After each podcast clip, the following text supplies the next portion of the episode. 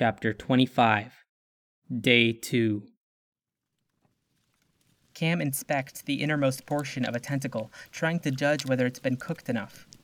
Calling the meat safe would be a stretch, since it's always possible that the entire body of an octopus hound is poisonous. But Cam had decided there was no choice but to try it. He was light-headed from hunger, and besides, there didn't seem to be any familiar animals to hunt in this place anyway. Compared to ooze monsters and giant bugs, Octopus Hound was a gourmet meal. Building a fire had taken Cam from dawn to mid morning. Hours of searching for kindling, fiddling with sparks, with friction, changing methods frequently, probably too frequently. The sticks and rocks he'd picked up back in the forest had come in handy. They were drier than anything Cam could find in this jungle. He'd put the fire pit close to shore, at an approximate midpoint of Daniel's and Tim's sleeping forms. That infection looks serious. says Daniel. When Cam glances over, Daniel's eyes are closed again. In a past life, this sequence of events would have included an alarm clock and a snooze button. It's octopus ink. Cam replies. Seals up the wound. Where'd you hear that from? I didn't. I tested it. Kind of like we're about to test this meat. You can test it. says Daniel. Cam laughs and turns toward Tim. Hey, any chance Tim is hungry enough to volunteer? Oh shit! Behind Tim, across the lake, there's a line in the meadow, one that hadn't been there before. The narrow stretch of ooze runs from the northeast, curving until it points due west, directly at Cam, Daniel, and Tim. An arrow of death. And at its head, that fetid horse, galloping hungrily forward, That's not good. says Daniel. Tim. Tim. Hey! Tim jolts up, eyes wide with confusion, following Daniel's pointing finger to the ooze horse just as it runs into the lake without slowing down, as if into an empty basin. Whirling around, Tim finds his shield and knife. A moment later, Daniel has his shield and rock sword, and Cam his knife and garden hoe, We'll block the spit. says Daniel. Move in slowly, and then Cam, you'll hit it once we're close. If Cam had more time, he'd wonder whether Daniel had thought of this now, or if he'd had it stored away along with who knows how many other contingency plans. There's logic and power to the visual, a turtle shell that opens up for just long enough for Cam, who has the longest weapon, to strike. Rinse and repeat as needed. But there's a problem, Uh, I don't know if this one spits. says Cam. I've never even seen it stop moving. Can we use the trees for cover? Tim shouts. Split up, lure it to one of us, and then the other two hit it from behind. What's the person who it's chasing supposed to do? Move from tree to tree. Daniel shakes his head, It's too fast. In a straight line, yes. says Cam. Around trees? He pauses, trying to recall the horse's movements, to replay them in his mind. Had he seen it take sharp turns? Did the path have any corners, any spots that hint at how fast the thing can turn? Uh, I don't know. He says, Maybe? I don't know. How far can the other one spit? asks Daniel. Cam thinks aloud. Uh, at least 30 feet, probably more. They could shoot about a third of the way across the river. I, I can't measure it from memory. It's too far anyway. The trees are barely that tall. A voice calls from above. Get up here. Now. Cam whips his gaze upward, stepping and craning to try to find who spoke. Just trees and branches wherever he looks.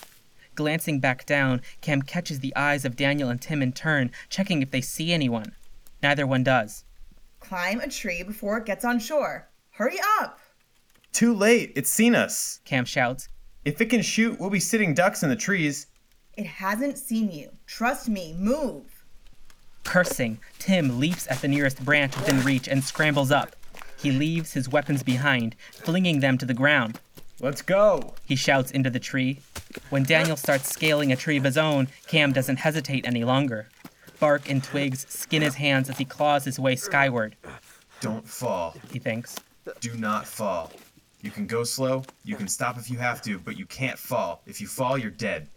In his mad ascent, however, slowing down feels just as deadly as falling, and despite Cam's urgings, his body moves hurriedly, imprecisely. Perhaps seeing this, Tim shouts, You're fine, Cam. You're fine. Stop. The voice punches through. Cam stops. He's much higher than he was during his first encounter with the ooze horse, 20 feet up at least.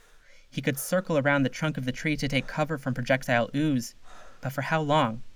If this thing is at all intelligent, it'll get right up to the tree and orbit faster than I can. Or even if it is slow and dumb, I'll get tired. It won't. In an adjacent tree crouches Tim, who is tracking the movement of something behind Cam, presumably Daniel. Cam pivots to look just as Daniel reaches the same height as his two friends.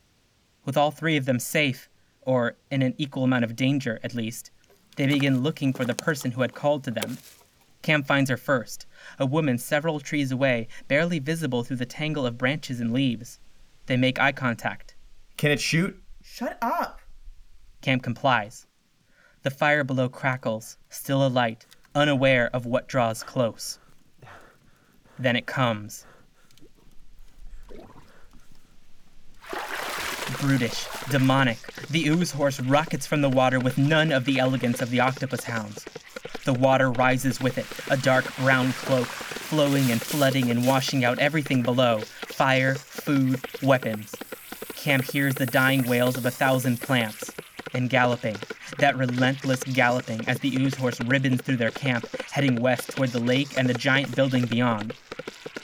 In the instant that Cam dares to believe that the ooze horse is going to run by harmlessly once again, there's a new sound.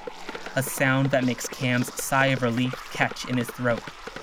Acting on instinct, Cam swings around to put the tree trunk between him and the ooze horse. He's not a moment too soon. It's one part hurricane and one part wave, a torrent that shakes every tree on the island. Eyes shut, hearing nothing but a sustained roar, Cam clutches the branches of his tree and prays for the nightmare to end. Then it does, but only for a second. Because the sound returns to the world, its first act is to remind Cam that though the horse may be gone, it's far from dead. Everyone okay? Cam calls, Any ooze on you? Fuck. Jesus, it's everywhere. says Tim. On you? No, not on my skin, but look at the island. It's fucking covered. We're gonna have to kill that thing. says Daniel. The charge up sound is a nice tell, but anywhere else we wouldn't have taken cover in time. Hello? Are you alright? Cam shouts in the direction of the unknown woman. Yes, I'm fine. We have to get to the other side of the island and track its movements. It could come back at us once it hits the building. Who are you? Cam asks. Dia, that backpack you were carrying, that's mine.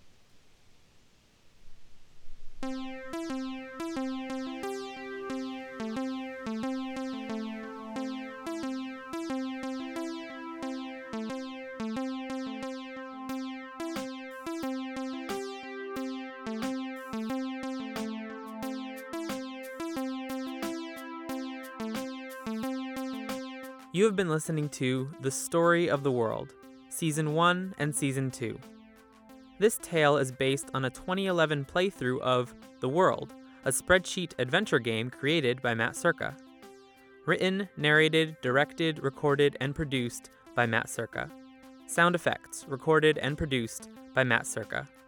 The sick beat you're hearing right now is called Misdirection, and it was composed and produced by Matt Circa. The voice of Tim was Tim O'Connor. The voice of Daniel was Daniel Horowitz. The voice of Cam was Cam Allen. The voice of Dia was Sabrina Boyd. I'm going to dump a big pile of thanks on a lot of people, so please stick around to hear everyone who was involved in this. Uh, first, thank you to the actors, Tim, Daniel, Cam, and Sabrina, for the many hours they put into recording their lines, with all of the tweaking, ad libbing, and sweating inside my blanket fort studio that involved. Working with you really was the best part of this project. I'm so thankful for everything you did to give the characters life and make my writing and directing better. Thanks also to Tim, Daniel, and Cam for playing the world and thereby outlining most of the events portrayed in this radio drama. If you're interested in learning more about our bizarre cooperative writing process for the story of the world, take a look at the creator commentary on getinthedamnbox.com. Thanks to Michelle Circa, who changed my life and career irreparably by introducing me to Welcome to Night Vale. Thank you to Tim O'Connor, who endured the magic of sound design every night from his room in our apartment. Also thanks to Joe Mendez, who showed me the power of the well placed huh. And thank you to Sabrina Boyd, without whom this project would have died many sad deaths. You went way beyond moral support, taking the good friend bails you out of jail, best friend is in the cell with you approach to solidarity and encouragement. Without you, I'd never have had my first mic, never have asked my friends to voice act their parts, and never have gotten them together to actually record everything. I'd still be using Audacity, I'd be shambling around the woods with a laptop and preamp, and uh, let's not talk about the reverb thing. Thank you. I truly couldn't have done this without you. Okay, almost there. Final thank yous. To Sabrina Boyd, Abe Katz, and my dad, Stefan Circa, thank you for giving me a whole bunch of sound equipment over the past year. It means so much that you believe in me enough to do that. I'm putting it to good use. Thanks to Michelle Circa, Sam Daniel, and Tim O'Connor for helping me record some of the trickier sound effects. I'm really glad that none of you sustained injuries in the process. To all my friends and family, one last time, I want to say thank you for your love and support. I hope you've enjoyed this, and I'm excited to show you the next thing I make. My website is getinthedamnbox.com. I can be found on Twitter at getinthedamnbox. Thank you for listening.